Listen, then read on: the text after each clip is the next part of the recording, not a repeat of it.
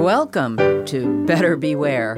Here's your consumer watchdog from WFHB Community Radio with the latest information and helpful hints designed to keep your head out of the clouds, your feet on the ground, and your money in your pocket. We've warned a good deal lately about scams targeting senior citizens, but now it looks like they're even more successfully hitting younger folks. And I'm talking to you especially if you're a millennial. Millennials are people born after 1982 and before 2004.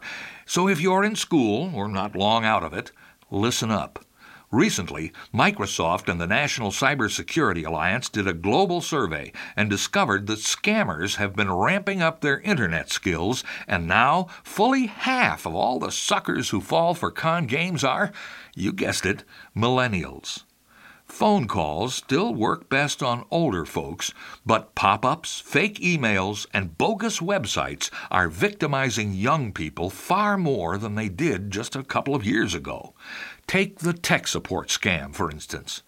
That's where you're told there's some problem with your computer and the friendly tech support people are ready to help you fix it. This announcement comes in an email or a pop up, or you click on something and suddenly find yourself looking at a website screen which tells you. All of them want you to just click here now for a quick fix. But if you fall for that, what you get is a quick digital colonoscopy. Viruses are inserted in your computer, your phone, your tablet, and maybe even your smart TV, which will steal your personal information, track your keystrokes, copy your address book, or even hold the device for ransom. The survey found that two thirds of the people surveyed had run into this scam, and 20% of them had fallen for it. Again, half the victims were young millennials. Only 17% were seniors. This time of year, these tactics are being heavily used to launch tax scams, which come in two flavors immediate demands for money and phishing with a PH to steal your identity. The ID thieves want enough info to file a fake tax return under your name, jiggered so a fat refund goes to their bank account.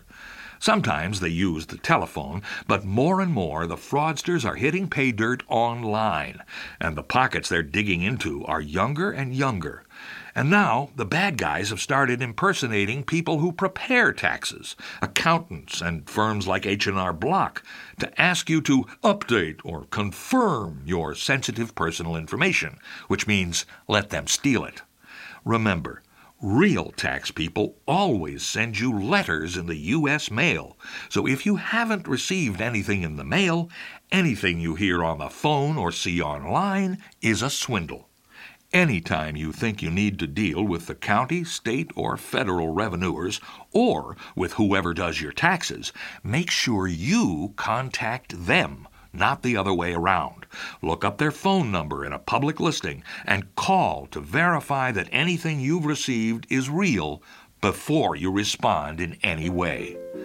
I'm Richard Fish for WFHB News and Public Affairs. Better Beware comes to you from WFHB Bloomington, Indiana. Find all our episodes at WFHB.org. If you can help put the kibosh on a con, email beware at WFHB.org. Remember, swindlers never give a sucker an even break.